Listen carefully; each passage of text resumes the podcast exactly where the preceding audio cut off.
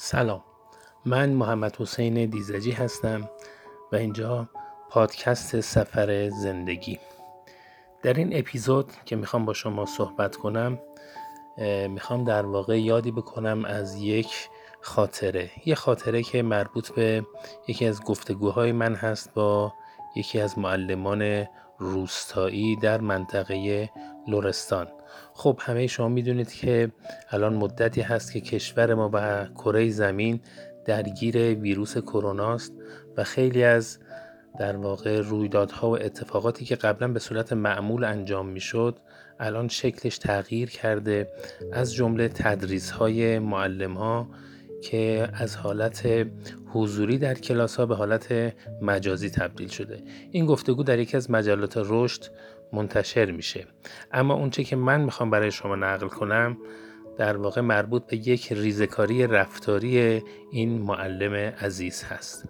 اسم این یادداشت رو گذاشتم دم معرفتت گرم آقا معلم. و ماجرا رو اینطور نوشتم.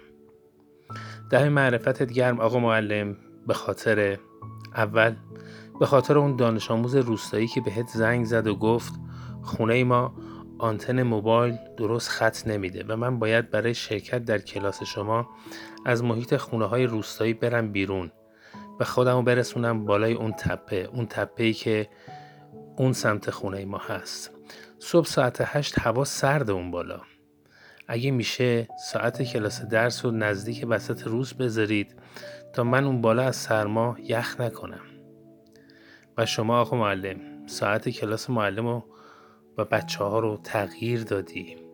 تا اون با خیال راحت بتونه تو کلاست شرکت کنه. این بچه یه دانش آموز از تعداد زیادی از دانش آموزای تو بود. فکر می‌کنم شما حدود 60 تا شاگرد در مناطق مختلف رو تو ایام کرونا پوشش می‌دادی.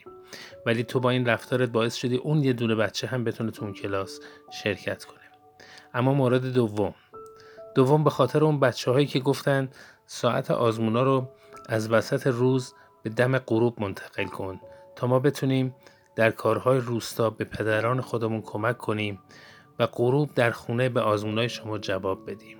این کارم انجام دادی و بچه های زیادی خوشحال شدن و تو آزمون های شما شرکت کردن اما نه وسط روز بلکه دم غروب. مورد سوم. به خاطر اون دانش آموزی که وسط کلاس آنلاینت گفت من بعدا مطالب درسی رو از دوستان می‌گیرم و الان دیگه نمی‌تونم آنلاین باشم. چون چون که اینترنت من داره آره اینترنتش داشت تموم می‌شد.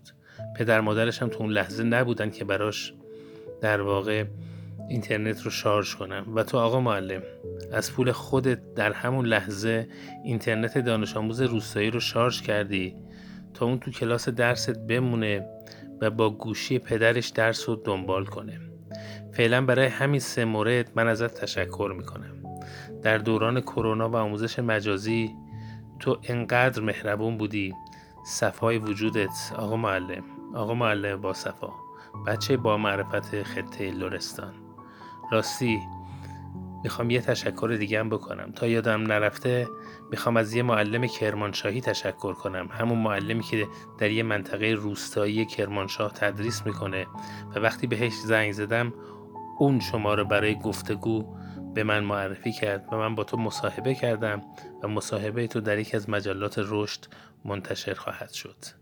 ممنونم از همه شما. انشالله که همیشه شاد باشی و سلامت و سپاس از شما که به این پادکست گوش کردید. روز و روزگار بر شما خوش.